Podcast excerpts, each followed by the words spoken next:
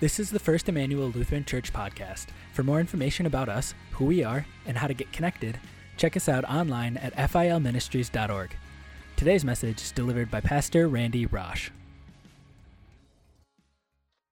There's been a big uh, movement in industry uh, for mission statements. So it's good for people who run a business, people who work at a business, to always keep in mind the reason they exist. So I have a few mission statements from some pretty well known corporations, and uh, we're going to throw them up there, and then I'm just going to give you a little time to try to think on uh, what is the company uh, from which the statement comes. So here's the first one First mission statement that we're going to look at is this to refresh the world, to inspire moments of optimism and happiness, to create value and make a difference. So think about that for a while. Man, what, what company could that be? Well, you might be surprised because the company is Coca Cola. How many of you had that one? It says nothing about soft drinks, does it? But it's, it's there to refresh the world, to bring optimism and happiness. My air conditioning went out yesterday. I went in the refrigerator and there it was Coca Cola. And I opened that up. The sound was like angels from heaven. Psh. And I drank and I was refreshed and happy for the eight minutes it took me to drink it. Now I got to go either get more Coca Cola or a new air conditioner. Next one, here we go. We save people money so they can live better. Oh, this is, you probably drive by one of these every single day. It's called Walmart. You had it. Who had that? Very good. Yeah, you got two of them so far. If you get all of them, there's Pastor Sieben will give you a gift. Third one, to enable people and businesses throughout the world to realize their full potential. Anybody got it? Uh, it, it's probably in your office. It's probably in your home. Microsoft. Yeah, it doesn't say anything about software or computers, but really it's about helping people reach their full potential. Uh, the next one is a little bit longer. I don't know if I would um, like one to be this long. Uh, to be one of the world's leading producers and providers of entertainment and information, using its portfolio of brands to differentiate content, services, and consumer products. So that's, that's a mouthful. But you've probably been in touch with this one a lot. Who's got this one? Anybody know this one? It is the Walt Disney Company. It doesn't say anything about uh, amusement parks, doesn't say anything about um, cartoon mice uh, or full length motion pictures. Uh, uh, here's one. Uh, to win championships and deliver excellent guest experiences while being guided by our core values. Anybody know this one? It's pretty close to home. If you guessed the Milwaukee Bucks, well, you were wrong. But it's just up north a little bit. It's the Green Bay Packers. And here's one I know you've heard this one before. This one says, In response to God who reached down to us, the mission of First Immanuel Lutheran Ministries is to, say it with me, reach up to God, reach into each other, and reach out to the world. So we looked at mission statements a soft drink company, a big box store, a computer company, a sporting venue, a church. What do they have in common? Well, these and other mission statements really have this one element in common it's about service. It's about service. And that's really the mission purpose. The mission purpose is about service. This is the reason the church exists. This is the reason First Immanuel exists. In verse 2 of 3 John, we read this Beloved, I pray that all may go well with you, and that you may be in good health as it goes well with your soul. So the, the business the church is in is servicing souls. We care for souls, all souls. The souls of the people who are with us on a regular basis. We, we come here um, and we already know the whole story of Jesus, don't we? We, we, we already know sin is forgiven and life is eternal. And, and we keep coming back here so that we can be strengthened in this faith. And we have got children, um, over 400 kids in the school this year, and they keep coming back. Why? To be fortified in their souls in faith. But it goes even beyond these walls. We care about souls throughout the world. And the best way to serve the souls of the world is to proclaim the truth. That was really our theme last week, wasn't it? Second John is about the truth, proclaiming the truth. And in verse 3 of our reading for today, for I rejoice greatly when the brothers came and testified to your truth, as indeed you are walking in the truth. This is what we want for people. We want people to know the truth. The truth the truth that Jesus is the Lord, that He is life and salvation. And that's really what He sent us to do. Pastor read from the gospel lesson, and it ended this way. Jesus said in, in Matthew uh, 28, He said, Go therefore and make disciples of all nations, baptizing them in the name of the Father and the Son, and the Holy Spirit, teaching them to observe all things I have commanded you teaching them the truth. That's why we exist. We preach and we teach the truth that's proclaimed through the Word of God. So Jesus said in John 8, If you abide in my word, you are truly my disciples, and you'll know the truth, and the truth will set you free. The truth is that we're sinful. The truth is Jesus came to save us. The truth is, we can't work our way up into heaven. But the truth is, Jesus came down from the heavens and did everything needful for our salvation. The truth is, one day we will die. But the truth is, we will be in heaven. All because of Jesus. And so in verse 4 of our reading today, John says, I have no greater joy than to hear that my children are walking in the truth. That's the joy of our congregation. That's the joy of every single individual Christian. Because every Christian is a mission participant. John's letter discusses uh, it, it just it's so short of a letter, and yet he brings up a number of people two in particular who are both in the church and they are both diametrically opposed in their attitude toward the mission and purpose of the church. Here's what he has to say I have written something to the church, but Diotrephes, who likes to put himself first, does not acknowledge our authority. So if I come, I will bring up what he is doing talking wicked nonsense against us. And not content with that, he refuses to welcome the brothers and also stops those who want to and puts them out of the church. You see, Diotrephes was about himself. This is what John said, who likes to put himself first. Understand this the greatest threat to the church's mission is selfishness. Let me say that again.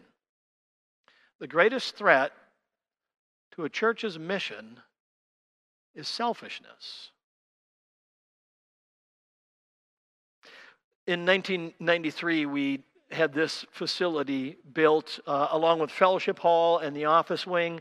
And boy, it, only in a couple of years, we found ourselves in a quandary. We had just built this, and our school um, just people lining up to put their kids in the school. And all we had was that little wing.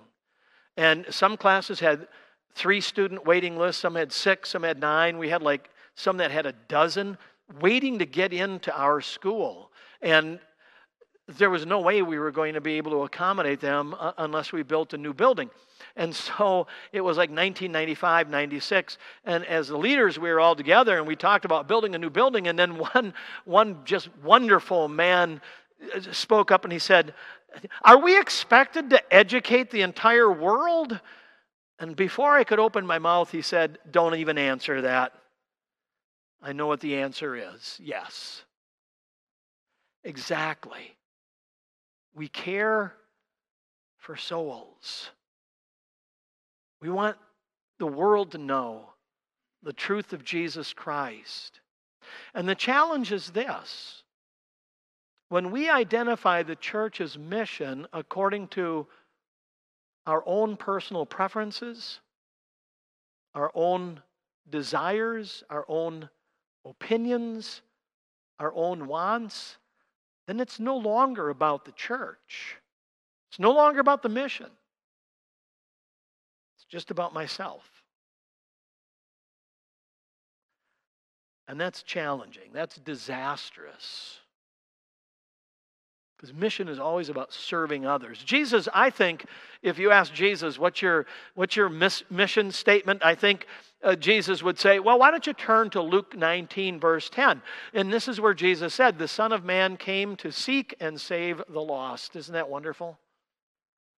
That's his, I think that's his mission statement. The Son of Man came to seek and save the lost.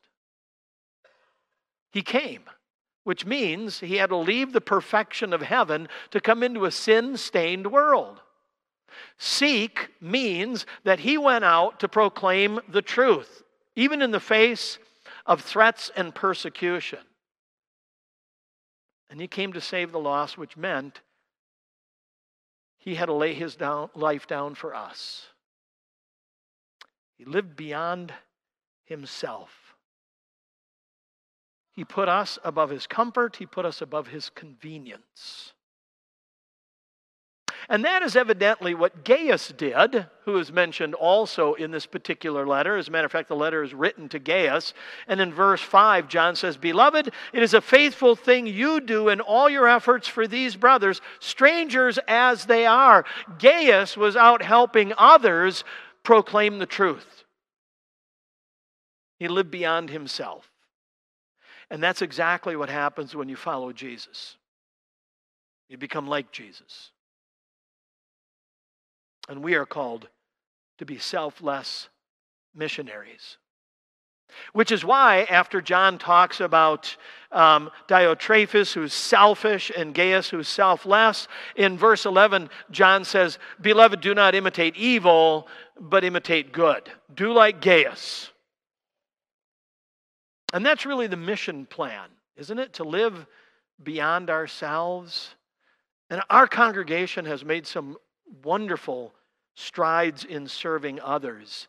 Um, we've had a mission of the month for a number of years. Someone not too long ago asked me, "How did we ever come about with a mission of the month?" And um, it's kind of a, it's an interesting way that we got there. When Cedarburg built the um, Cedarburg Performing Arts Center, uh, a few years back. Uh, I was in I was in the Piggly Wiggly. I think I was standing in line. I heard two people talking, and someone said, "Have you been inside the, the new Performing Arts Center?" And, and they said, "I heard it's beautiful." And the other person said, "No, they've had a couple events there, but the tickets are like seventy-five dollars each, and you know we just can't afford that." And so I came back and I, I talked to the staff, and I said, "Man, what would happen if we could do something?" In that performing arts center and open the doors to the community. So we decided the Wednesday night before Thanksgiving, we would rent the Performing Arts Center and open that worship service to anyone from the congregation or the community. So a, a few days before, I, I, went across the street and, and I said, Are you guys ready for us? They said, Yeah. I said, Well, I'm going to ask for a favor. I know we're not going to be there till 6:30, but in the afternoon, would it be okay if we had our school kids come over? They're going to sing at the worship service in the evening, but we'd kind of like to figure out where we can have them on the stage and uh, can we come over like at one o'clock? And uh, the people that were working over there said, yeah, one o'clock's okay, but how are the kids going to get here? I, said, they can walk. And, and they said, how? Right? Left? I said, I, I don't know. They'll, they'll just walk across the street. But how are you going to get them all here? And I said, Oh, well, well I, I know what you mean. We'll have the teachers, they, they'll be there to guide them. No, no, how are you going to get them from all the different schools of the community? Are you going to ask the different schools to release them at one o'clock? I said, Oh, I said, I now I get what you mean. It's going to be kids from our school. They said, Oh, you have a school? Uh, yeah. They said, Oh, hey, when did you guys start a school? I said, Well, 1853. Really? So where is it located? I said, Well, if you look out your window, that long part over there, that's our school. No kidding. I never knew that. I said, How long have you lived in Cedarburg? Ready? My entire life. And that's when it dawned on me we had a lot of work to do. And so we developed Mission of the Month so that we could start to live beyond ourselves, beyond the sidewalk which borders our property. And so we've chosen local missions and statewide missions and national and international mission groups. And verse 8 of our reading today, we ought to support people like these that we may be fellow workers for the truth. And this whole mission of the month thing is designed to help others, but it's also designed to help us see the value and the joy of living beyond ourselves. So, since we've been doing this, our very first Christmas appeal was the Milwaukee Rescue Mission. Since that time, every single Tuesday, we have people that go to the Milwaukee Rescue Mission, they serve meals. Or we have people that do cleanup on the highway. Or we've helped Habitat for Humanity as a mission of the month, and we still have people that are connected with them. Carl Raisky, who's our missions director, says, You know, every time I do a mission of the month, I have a prayer. And I have a prayer that people would realize that they don't support a mission only for a month, that they should keep praying for that or maybe stay connected with that mission. He said, But the other thing I pray for is that people's eyes would be open to other opportunities that maybe we're not connected to here, but that they can get connected. And it's not hard to do that. We have one gentleman from our congregation. He was just telling me the other day, he said the lady that lives uh, next to me, she gets along okay inside her house. It's just she's got a good sized yard and she's alone now. And so I just do all of her yard work for her. I have another one who said, "Yeah, I've been I've been driving elderly people to doctor's visits and to the pharmacy, and it's kind of been enjoyable." We have a, a lady from our congregation who's mentoring uh, an inner city family. What's out there for you to be involved? What's your mission plan? A few years ago, I received um, notice that I was going to be interviewed for a position, an executive director of a Lutheran high school on the West Coast. Part of the paperwork that came to me included this question What is your personal mission statement? And I thought, wow, I never really. Never really thought of that. And, and you really can't send paperwork back and say, I don't have one.